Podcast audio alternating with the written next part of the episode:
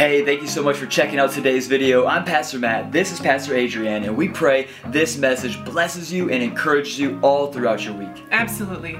For any more information on how to be praying with us or to become a part of our community or to give, please head on over to takeovergr.com. Give it up for the one, the only Adrienne McClure. Take it away, baby. He just doesn't like to give that microphone up, you know what I mean? so, um, I am honestly just grateful to be here this morning. Um, as I was preparing this week for this agreement series and what I was going to preach about, I thought I was going to, with everything that's going on in the Ukraine and with what the world looks like and how we're feeling about it right now, I thought I'm going to preach about the Maccabees and kicking butt and taking names and and just fighting for what they believed in. And the more I moved towards my my message, the more I realized I had to swap that because um, the Holy Spirit was talking to me about pain and suffering. Great, really was excited. Yeah. Um, so if if you weren't here in July, I preached a message on Job in July, and as I continued to pray and move forward with this, I just asked the Lord, you know, what do you want me to talk about? You want me to talk about Jonah? You want me to talk about the Maccabees? And he was like, no, I want you to preach about Job again, which a lot of people really don't like the book of Job because it's about pain and suffering. It can it can be a little hard to to take at times and to to really squeeze the goodness out of that book. Um, I personally love that book. It, it it's hard to read, but there's there's so much there that is for us today and for us forever. Can I get an amen? Yeah? So it's really strange that as I was doing this, I finished my message, and last night I was preparing, and um, I really don't know how to describe this. I had something that felt like a seizure, and it was really scary. Um, my whole body seized up. You ever see those ornamental like rope balls that people decorate with? It's like my body was trying to turn me into like this knotted thing. Um, we think it might have been like a rigor fit, which I've never had in my life before, but um, it was real scary. And for a minute, I thought maybe I was going to die. And I want you to know that I'm here this morning because there's somebody who didn't want this message to get out. There's somebody who didn't want you here this morning to receive it. So my energy is a little bit lower. I'm sitting my tired butt down um, because I feel like I got hit by a truck.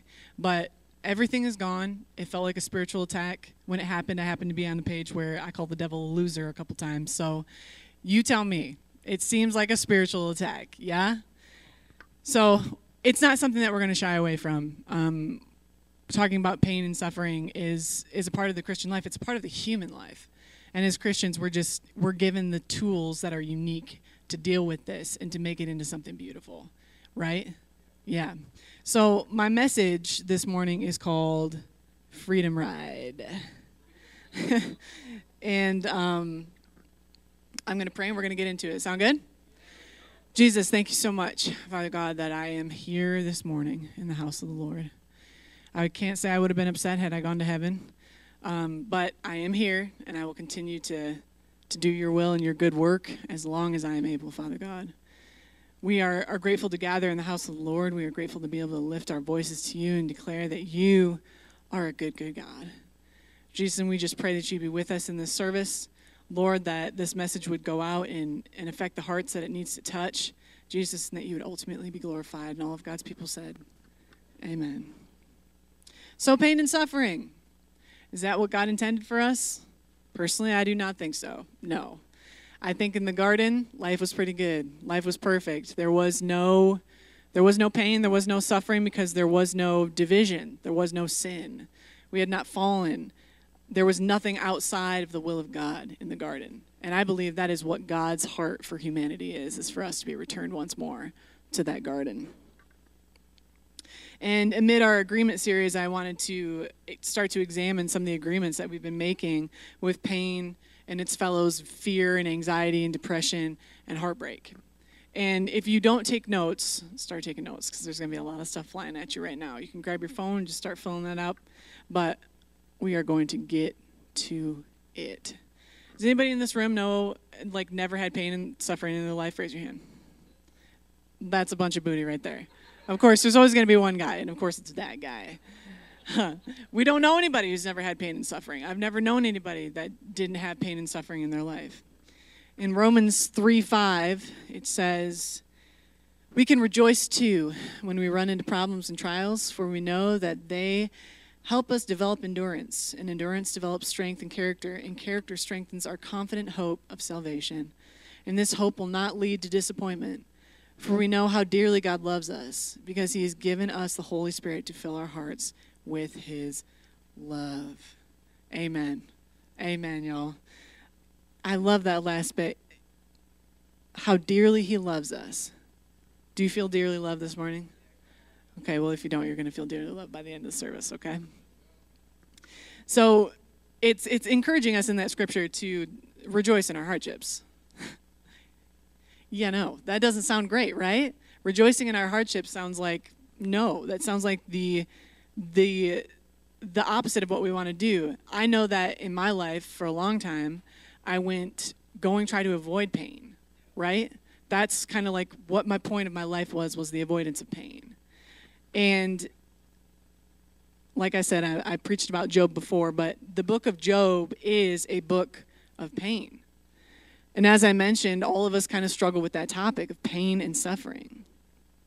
And Job, as we all know, I'm going to kind of leaf through his story, but if you want to open it up on your phone or your Bible and kind of just flip through as I go, I'm going to just shorten it up a little bit so we get the gist of what's going on.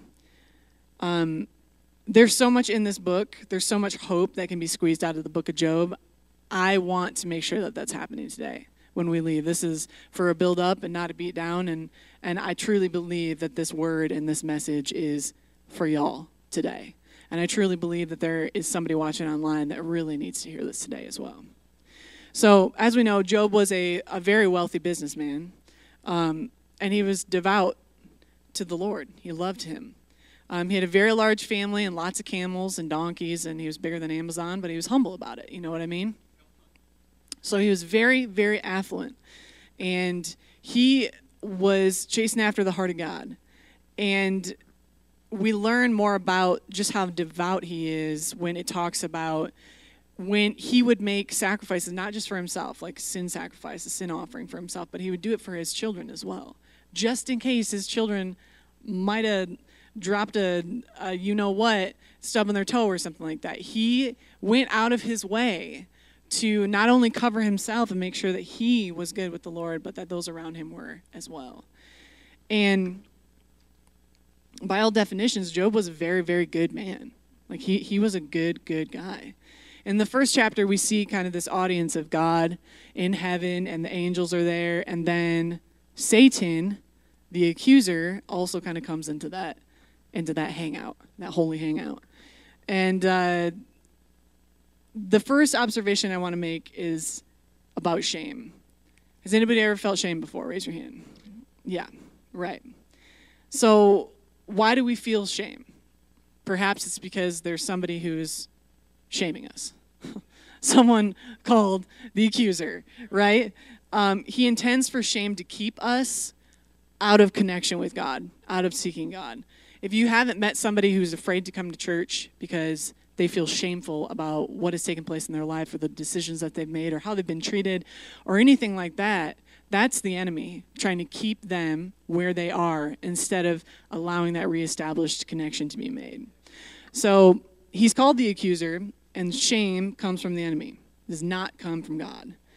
Shame is a life sucking affliction that not only does not empower us, but is intended to keep us bound with accusation and without hope for freedom. So, to say that again, shame comes from Satan and provides no way of change. And conviction, however, comes from the Holy Spirit. Not only does it empower us with the wisdom to change, but also the strength to do it. You hear me, people? so, when God asks Satan, you know, where this homie is, the accuser, where he's been, he says, Oh, I've been going out all over the earth and just watching what I can see. That's what Satan's been doing, the accuser. He's been going around looking for people to accuse. So, um, who's afraid of the devil? raise your hands. Anybody? That's okay. That's all right. To be honest with you, I understand that because as a child growing up in the Catholic Church, devil was a scary guy. He was a scary guy. He was all he was everywhere all the time, especially under my bed or in dark closets or corners or whatever, watching and waiting to pounce on me. And I believe that in the Christian faith, our understanding of the devil, we give him way too much credit. Amen? Yeah. Okay, so this homie is he is a singular person and he he knows he's really good at accusing and spinning those yarns and making us afraid. It says that he goes about like a roaring lion seeking whom he may devour. But the difference is is that the saints of the Lord do not have to fear him because we are equipped, we are built up in spirit and truth, and we are vigilant. Yes? So he can't devour you if you're always on guard. He can't devour you if you're always watching. If you know who he is and you know the signs to look for, he cannot devour you. So, like I said, it says that he's traveling all over the earth, observing what is happening. And I think one of the things that's really great to recognize here is that Satan's powers are limited. He can only be at, in one place at a single time. Right? Yes? Is this new to people? It could be. I don't know. That's great. You're learning today. This is good. He can only be in one place at a single time. And that's why he has to go about observing. He does have some creepy, like, metaverse demonic situation going on where it makes it feel like he's in a lot of different places at the same time. You know what I mean? Like the FB, like the Instagram, it's there, it's everywhere. You're in it, you're outside of it, it's in you. I don't know about that, but you know what I mean? He that's that is how he works. Where God is omnipresent all of the time. He's always with us. He's always within us. Holy Spirit is always within us. The devil can't function that way. And he, he's got to move around. He's got to kind of use this creepy network of, of demonic influences to make the world look what it looks like today. Yeah? He's probably hovering over Russia right now, over Vladimir's bedroom. I don't really know what's going on, but I sense, I sense it. He can only be in one place at a single time. Everybody say, Amen. So, like I said, God can be everywhere all the time. He's greater without a doubt. And as they're having this conversation, and you know, Satan is saying, I've gone all over the place, I've looked, I'm observing. God does this thing that makes me cringe almost every single time. Um, he says, Have you seen my servant Job? He's the finest man on earth. He loves the Lord and he stays away from evil. And I'm like, ugh, why would you do that? Uh, I wouldn't want my personal information given out to the enemy. He's got it, but I wouldn't want that. But it's like that Homer Simpson gif where he like backs into the bushes. Like that's what I feel like. Like I would just have backed into the bushes at that point. Like, oh shoot, pray for Job. It's gonna get real. And sometimes we can struggle with that, right? Like why why would that happen? But reading this, we're left to think that maybe the Lord is drawing Satan's attention to Job because perhaps in his wandering, he's overlooked Job and how holy and good of a man that Job is. But no, Satan responds to him, I know exactly who Job is. And he even tells the Lord that the reason that Job is the way that he is and has not faltered in his worship and love for the Lord is because he's been protected, set apart. But if he were to know hardship, if he were to know pain and suffering, he would renounce his faith like that. That is that's what the enemy tells our God.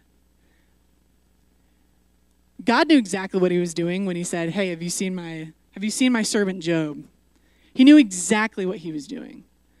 And it's a good thing he knew exactly what he was doing, as we'll see a little later. Um, Job was the perfect candidate to go through what he went through and for us to have the incredible book in our Bible that we do. Yes? And so it begins. Job goes on a journey through pain, betrayal, doubt, anger, fear, and heartbreak, all because of why he was a faithful man of God. Now, let me just assure you that if you're a new Christian in the place, this is not the norm. God doesn't just give out our information to the devil and say, Look how holy and put together my, my servant is over here. He, does, he doesn't do that.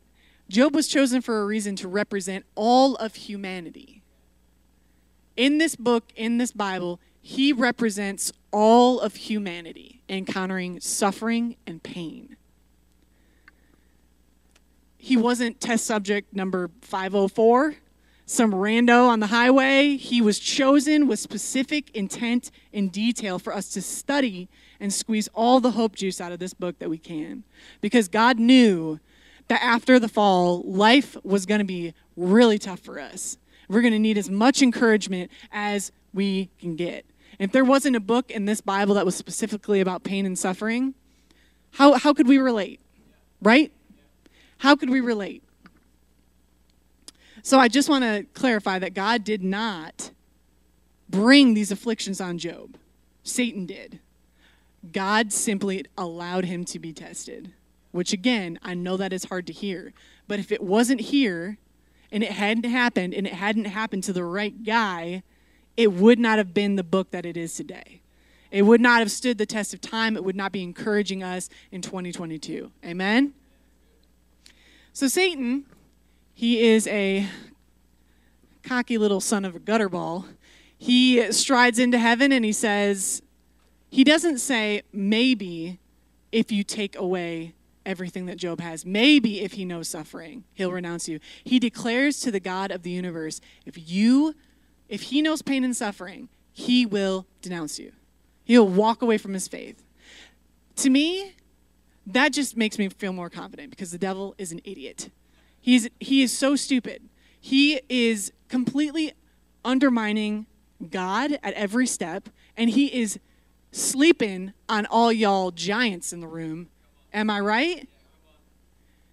He acts like he knows what's going to happen already, and it's like, bro, you've lost. Like, you lost a long time ago, and the deal was sealed when Jesus went down and he died for our sins and he came back up so that we could be in right standing with the Lord. Amen. Satan is that guy.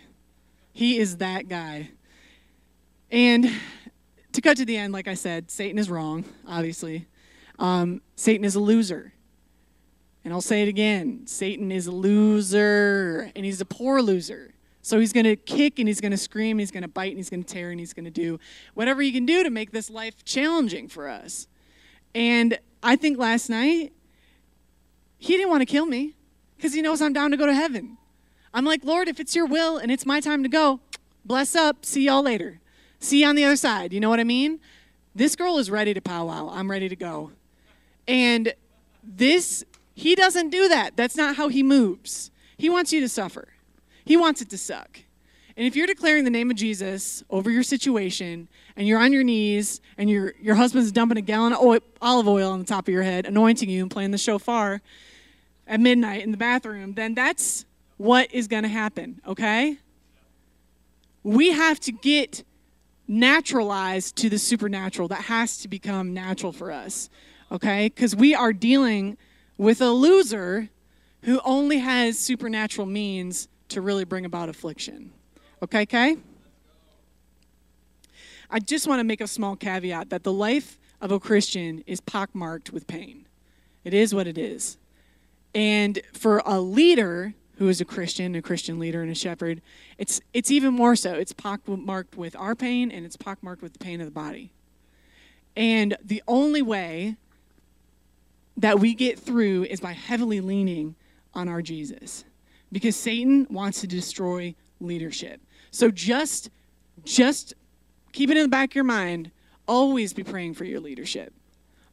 I mean, even even political leadership. Always be praying for leadership. If someone is a leader of people, you pray over that person, even if you do not like them. You pray over that person for conviction of the Holy Spirit, for a movement of God, for protection.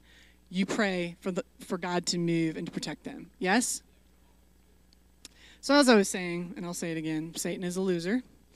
And this book is less about the issue we feel about God allowing suffering to come and more about this being a depiction of suffering and pain for us to be encouraged by. We go on to see Job suffer extreme loss. He loses all of his children in one go. Anything he had of substance is raided, destroyed, or stolen. He suffers physically with sickness. There's a pustule situation, there's scraping, it's really gross. So he has sickness, he has sickness in his body. and he suffers betrayal.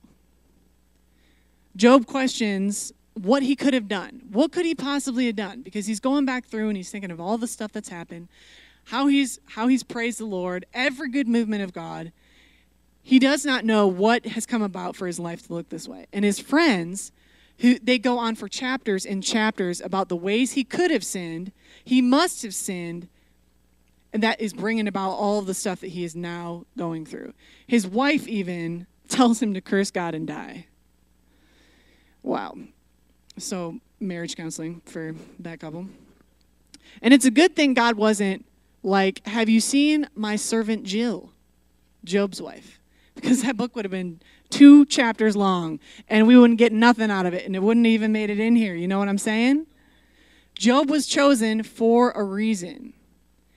And someone shared this um, bit of encouragement with me this week, and it says, God doesn't give his hardest battles to his toughest warriors. He creates the toughest warriors through life's hardest battles.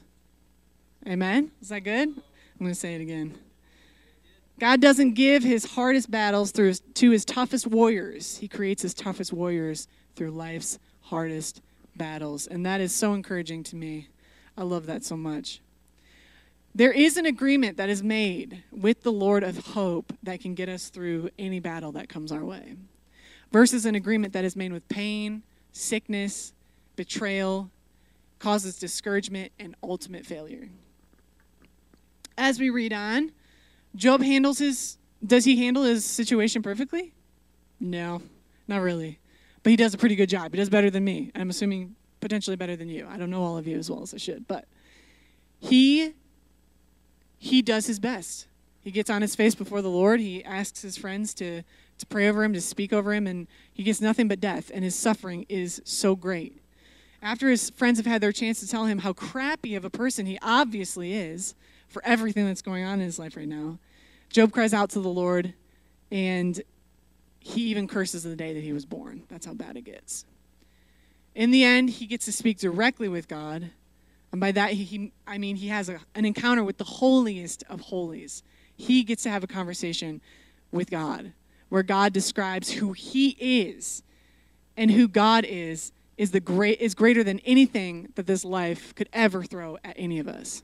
Amen. And why is that? It's because God is holy. There are things in this life that are will be a mystery forever. I will never understand them, you will never understand them, and you're going to have to deal with it. That's just the way that it goes. It's the way the cookie crumbles, you know what I mean? And I, I know some people who are uptight and they want to know everything, and it's just like, bro, don't. Don't don't scratch that thing. You're gonna like bust it open. Like just don't do that. Leave it. There's stuff, there's mystery in this life that is meant to remain mystery.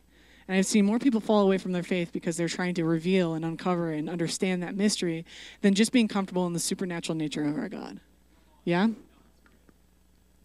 So this week I was reading in Psalms about David, and he said the following My God, my God, why have you abandoned me? Why are you so far away when I groan for help?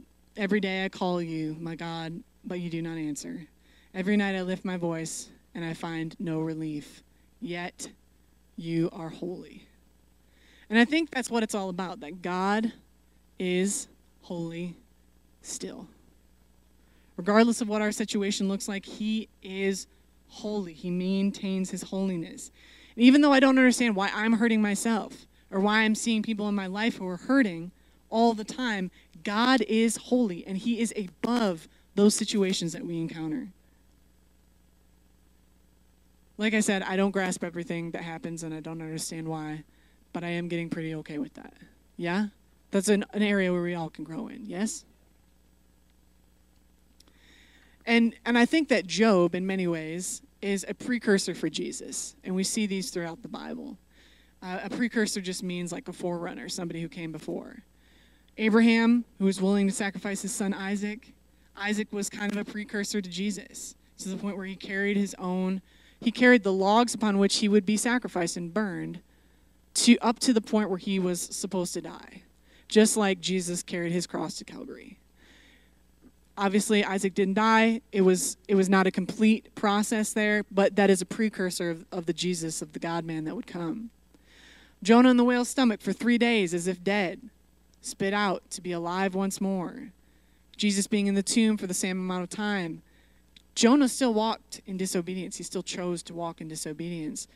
And Jesus gave everything he had to the letter. He closed that circle where all of these precursors could not. And Job suffered every shade of pain Satan could throw at him. Jesus would come to do the same, suffer loss, physical pain, betrayal, abandonment by those he loved, and ultimately he would die, where Job does not. Job does not die. He actually has a really great ending of his story. I'm going to leave you all to experience that yourself, okay? The key difference is, is that Jesus never questioned why God was doing what he was doing and what was happening.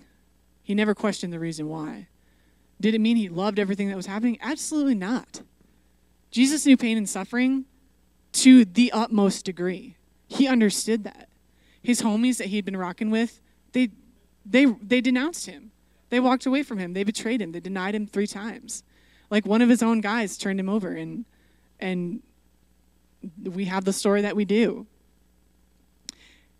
Job suffered every pain. Jesus suffered all our pain. Job suffered every pain, but Jesus suffered all our pain. The key difference here is that Jesus never questioned what God was doing. He knew who he was, he knew he had been placed on this earth to die as a sacrifice to restore God's heart to humanity's heart. He bridged the gap. And when I'm talking about the agreements that we're making in our lives, if we're making them with the God of hope or we're making them with other things, if we suffer from anxiety, what would it look like if instead making an agreement with that anxiety and letting it attack our minds and our bodies and ultimately our actions? What if we made an agreement with the will of God? That He is for us, that He's not against us, and therefore, whatever happens, if it's your worst nightmare or if it's every prayer you've ever prayed, God is still holy. He's still with you, He's still for you, He is still holy. Don't make an, an agreement with heartache and death, make your agreement with hope and the giver of life. Don't make your agreement with sickness that you see. Instead, reject that sickness and make an agreement with the healing that is yours in Jesus Christ. Your healing is guaranteed. Everybody in this room, everybody, your healing is guaranteed. If you don't see it on this side of heaven, it is guaranteed in heaven, right? So we pray because we believe that we will see a movement of God. And if we don't see healing come, it comes no matter what. There is nothing that the enemy can do to stop that. That healing will come. He has lost, he is under our heels. Sickness is under our heels in Jesus' name. It is a guarantee. Yeah, that should make us all feel great. Come on, baby. Don't make an agreement with fear, make an agreement with gratitude for the things in your life that you have and that you have seen as evidence of the goodness of God in the land of the living. Don't make an agreement with a political party and give it your ability and give it the ability to control the way you see the world and the people in it, which we have like this hyper spastic situation happening right now where that's happening for everybody. Everybody's so attached to what's happening in the media and all the things telling us what to think and what to say and how to feel about people. Make an agreement with the Word of God and what it says about the world that will be restored back onto him in due time, and that we must not let our love grow cold, no matter how dark the world gets, right? If the enemy is twisting somebody up inside and they're being awful to you, the last thing they're going to expect is for you to love them. And if you think about it, it makes no sense, but it makes all the sense in the world. They're exactly the juxtaposition that we need to have that God product flowing in our lives, in our relationships, in Jesus' name. Don't make an agreement with your brokenness, but rather with the redemption redeeming that has been made yours through the blood of Jesus Christ. Make your agreement with the possible in impossible times, with the perfect one in the face of brokenness and imperfection, and let your agreement lie with the supernatural instead of the natural. God blesses all of these things. And in this message, the design and the, the intent of my heart was to help us to examine the areas in our lives where we've been making agreements with things that are lesser than God's best for us. Yes? And to help us direct those agreements back to the Holy One, the only one who can make sense of the senseless, who is strong enough to hold us together when we're absolutely falling apart, and gives us peace when our souls are on fire. We are on a journey through this life. We begin as a spiritual being, and we're slapped on this body, and we travel from point A to point B. And then we shuck that body, and our soul goes back to God in absolute perfection that we cannot even fathom at this time. And I wanted to make the parallel of, of what that journey could look like. so, did anybody ever play Oregon Trail when they were a kid? Not something to celebrate, but yes, I was definitely one that I got that notification way too many times. Um, so my parents are excellent. If you have not met them, you need to meet them. They're amazing people. But we were only allowed to play educational games in my house for a very, very long time. And um, Oregon Trails was a staple. The graphics were horrible, um, but it, it was entertaining. It was it was fascinating. Um, and a history lesson: the Oregon Trail was actually a real deal. Everybody knows that, right? Yeah. Okay. Sweet. Um, it was hard. It was awful. It was deadly. In the 90s, somebody was just like, "Wow, this would make a great kids game." Boom, then you got it. And all of us, almost all of us, have played it. Anyways, the real deal in the 1800s was that America was still like formulating itself. And then we had the Civil War, nearly guts the country. We're kind of falling apart. Really don't know what we're doing. And then there's this massive movement of a lot of immigrants and a lot of Americans who are moving from one side of the nation all the way to the other. And they called it manifest destiny. And while that is that term itself sounds really cool, manifest destiny. Oh yeah, that was the that's it right there. Shooting gum. Um, manifest destiny sounds cool, but it was awful. It was awful. It meant that we were pushing indigenous persons out of their homes, and it was a just a horrible, horrible, ugly thing. And I have to say that before moving on because I got a big heart for that. If you ever want to talk about it, I'm down to talk, okay? You know it. All right, so that's that's the trail right there and um, it sounds like it would be you know like a beautiful journey like you would just like get to see all of all of the us right? Except um, it was a physical journey. You didn't take a train. You took a horse or you took a covered wagon and you traveled over 2000 miles from willamette from missouri in independence missouri to willamette valley oregon. You would travel by covered wagon for six months y'all. So obviously this is U.S. and we have a winter time. And the the winter in Michigan lasts six months. So I mean, if you're thinking about it, conditions were not great. Yeah, and they were families. These weren't just like young people who were hiking across the young nation. These were children and pregnant women and old people, and it was treacherous to me, I think it's really interesting that it starts in independence because our, journey, our journeys in human life also start in independence from the will of God. We have the ability to choose what we want to do. We have independence, right? I thought that was very clever. Nobody gave me any credit for it.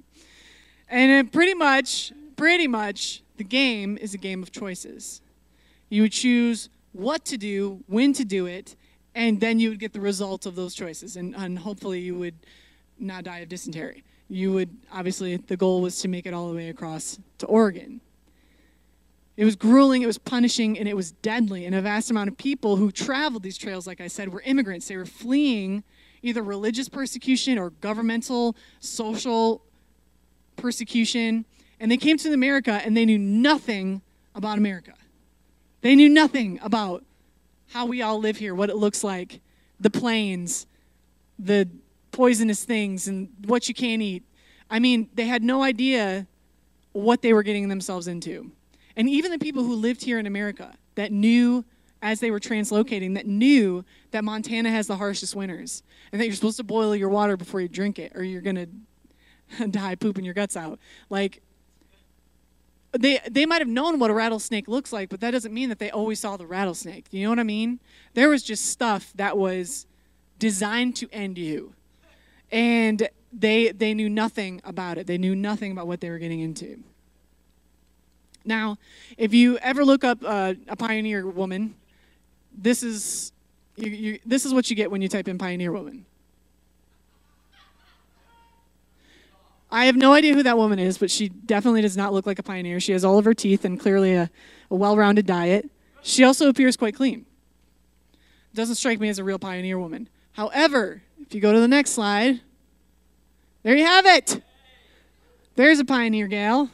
She's doing the thing and she's she's pioneering. What is she doing? She's collecting buffalo chips. What are those, you may ask? It's buffalo crap that dries into a hard disc like wooden thing that you use for fuel and you cook your food over it. Appetizing. There was a lot of stuff that they had no idea what they were getting into when they decided to go on this journey. And that that right there, that is a tough gal because she's doing it all and probably wearing a corset, which props because holy cow. There were things that people had to learn on this journey. They had to learn how to engage the terrors that came their way. And it was all to get to Oregon. That was the point of this journey was to travel all the way to Oregon because they believed it was paradise on earth. The land was free. They believed that it would be paradise.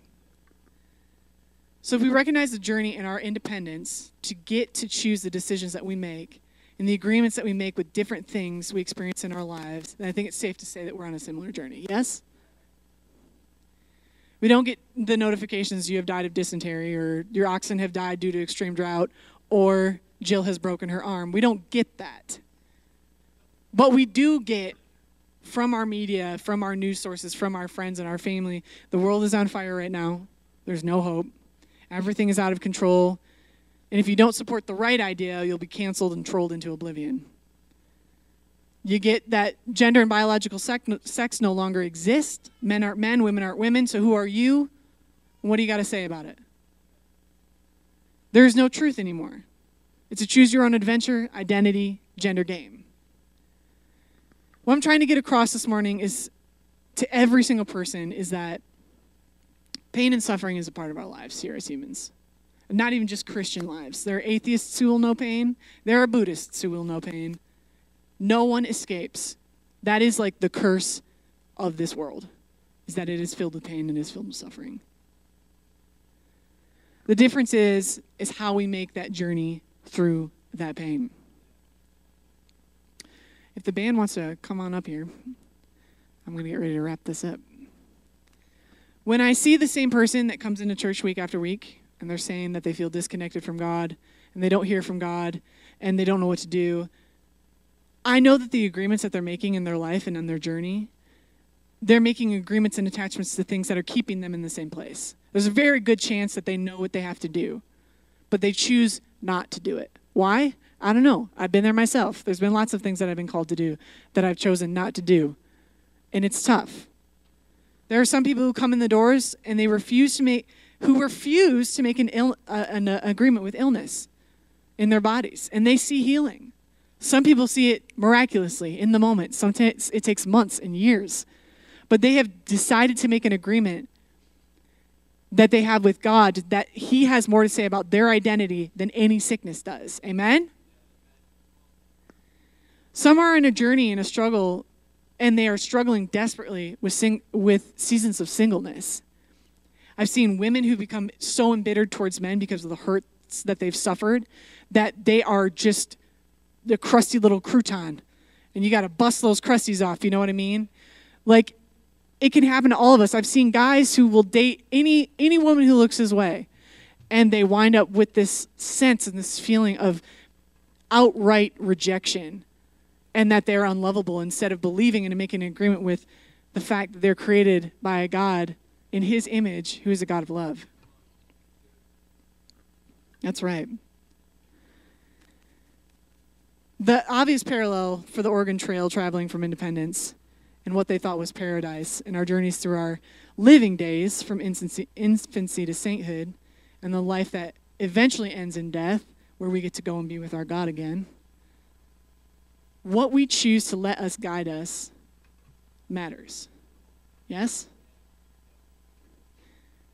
We have free Bibles out there. If you don't if you don't have one of these guys, help yourself. If you want a better one, I'll buy you one. Okay? This is a like leather edition. Vegan. Not genuine leather, but still very nice. It's a great book, and we need this to guide us on our way.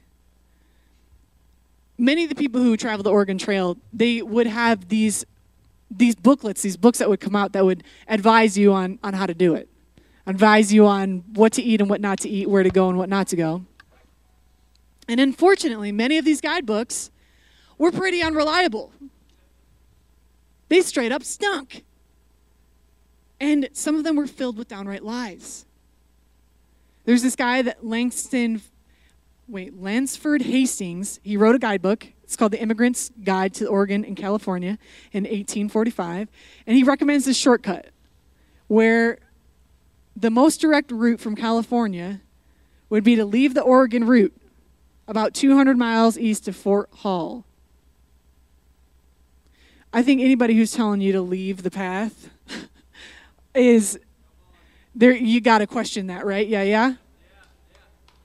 So he he describes this path that they're meant to take. And he says on this route um, wagons can be readily taken to these forts. There's going to be help. There's going to be, you're not going to be out there in the wilderness alone, okay? And um, it turns out that a particular party used his book, and they were called the Donner Party. Has anybody heard of them? Mom knows what's up.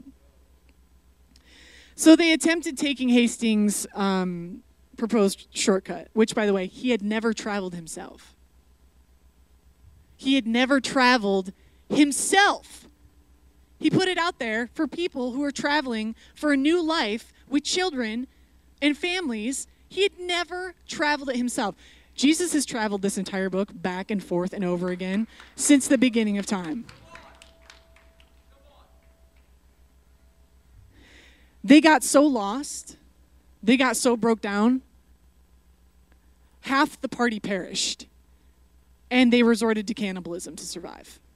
They had no food for 10 days, and they were eating each other. We have this book, and it's filled with good news. And it has books in it like Job for guidance to push us on and encourage us. Devour this thing, not your neighbor. Can I get an amen? The agreements that we make in our life and on our journey will determine the condition which we arrive before our King. We can be saved, redeemed on our way to heaven, and we can be the walking wounded without a, a single life giving thing to say, without belief in the supernatural. We can love God, but we can walk in this life like the walking dead, and that is not what we're called to do. Yeah? The decisions that we make in accordance to this book and the Holy Spirit's, the Holy Spirit will determine the condition that we arrive before the King in the end of our journey. As we go into this last song, I'm going to pray for the Holy Spirit to reveal. And I want you to just close your eyes and just pray inwardly that if there's any area in your life where you feel that you've made an agreement, you've begun, to make an agreement, or you had made an agreement and you hadn't realized.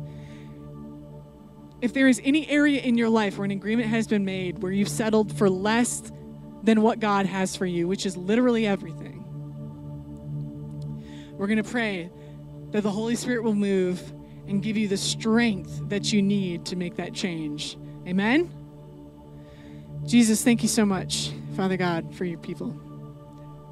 Thank you that we get to gather in your name. Thank you for providing us with health and wisdom and what we need to make our journey from the beginning to the end. We want to make that journey well, Father, and I just pray right now that your Holy Spirit would move, move powerfully in this room. God, that every single person, Jesus, they, it would be revealed to them areas of their lives where they've made agreements with things, with people, with feelings, with identity, with ideas that simply are not true, Lord. You have more for us, God. I pray that that would be revealed, and I pray for the strength and the energy and the courage to do something about it in Jesus' mighty name. And all of God's people said, Amen.